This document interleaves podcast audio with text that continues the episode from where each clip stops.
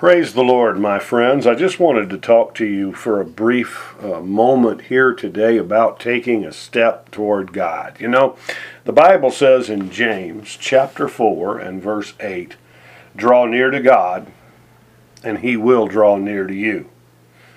So if we, today, if you're feeling downhearted, or maybe you're feeling that you're not good enough, maybe you feel you're not equal to a particular task, and, and all of these things that Satan will try to use in our minds to lie to us about life and to lie to us about God.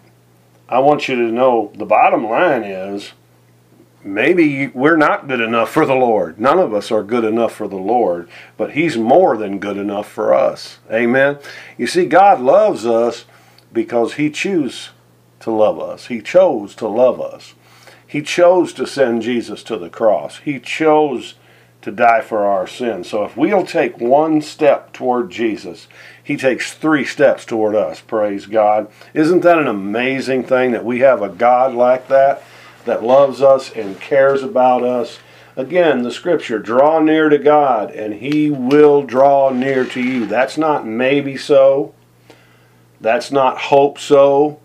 That is what the word of God says. So maybe we've made big mistakes in our life. Maybe maybe we used to know the Lord and then we backslid and committed some terrible sin and we feel that the Lord will never take us back. But I can promise you today, my dear friend, he will take you back. If you will repent of that sin and turn back to God, he will not only take you back, but he will come running to meet you. He came for sinners. He came for the sick, not for the healthy. He didn't come for the righteous people. He came for the unrighteous people to save us, and then we can get healthy and we can get righteous before God through the blood of Jesus Christ. He's known uh, as a friend to sinners because of his compassion with which he tried to show people that He was the way into a life that is closer to God. He wants to be your friend today. You can even look at the example in the Word of God of the prodigal son. Eh, you know, come to Jesus as you are. Even though you're dirty, you're smelly, and you're full of sin, maybe the world has just totally messed you up. Maybe you're a drunk, maybe you're a drug addict. And listen, you don't have to wait till you get your life all together and stop drinking or stop doing this or that. You come to God just as you are right now. Now, if you wait until you get your life straightened up yourself, you'll never come to God because we can't straighten our lives up. None of us can. I can't do it, and you can't do it. Only the power of the Holy Spirit, only the power of the blood of Jesus can straighten our lives out. Now, to be sure, God is opposed to sin. God is opposed to sinful behavior. God is opposed to sin because it was sin that brought death, and God's opposed to death. And He doesn't want us doing things uh, that will kill us. And sin will kill us, not only in this physical life, but sin will separate us from God forever and forever. So God's opposed to all that, and God's against sin in every shape, form, and fashion. But God loves the sinner. And so don't wait until you get your life straightened out before you come to God, because you'll never come. Come just as you are, and God will receive you. You have to come right now as you are. Come to Him with everything you have in your life all your problems, all your bad habits, the whole package. Just bring it to Jesus today. Hallelujah.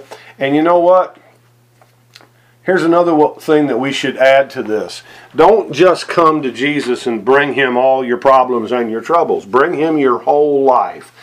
Because he, you know, God is the creator and he created us to live to bring him glory. Right? So just come to God, give him all your problems, give him all your troubles, give him your bondages, give him your sins, but also give him all the good about you. Give him your whole life and say, Lord, make me what you want me to be. To be. If you will draw near to God, He will draw near to you. In the story of the prodigal son, uh, the father ran towards his son, hugged him, even though he was filthy and dirty and broken, and the father kissed him. Then he took him home and dressed him up in a new set of clothes, put a ring on his finger, put new shoes on his feet, and prepared a feast to celebrate the fact that his son had come home. And I want you to know the angels, the Bible says the angels rejoice in heaven when one soul comes to the Savior. Amen. When one soul gives their heart to Jesus, when one sinner gets saved, angels have a celebration. I believe the Godhead has a celebration. Amen. We should celebrate when people get saved. And we should certainly celebrate when we get right with God ourselves. That's how Jesus feels about you. He wants you to come to Him just as you are. Just say sorry and speak to God. Go to church on Sunday and get involved with other believers and start letting God put together your life. You know, receive Christ as your Savior, first of all. Receive Jesus as your Savior. Secondly, man, find a Bible somewhere. Get a Bible that you can understand and begin to read the good word of the Lord. It'll change your life. Talk to God. That's what prayer is. It's just talking to God. And go to church on Sunday and get to hang out with some of God's people and begin to let God transform your life and make you what you ought to be. 2 Corinthians 5:17 tells us this, if anyone is in Christ, he is a new creation. Old things have passed away, behold, all things have become new. Praise God. So you can start right now today. I don't care where you are. I don't care where you've been. I don't care what you've done.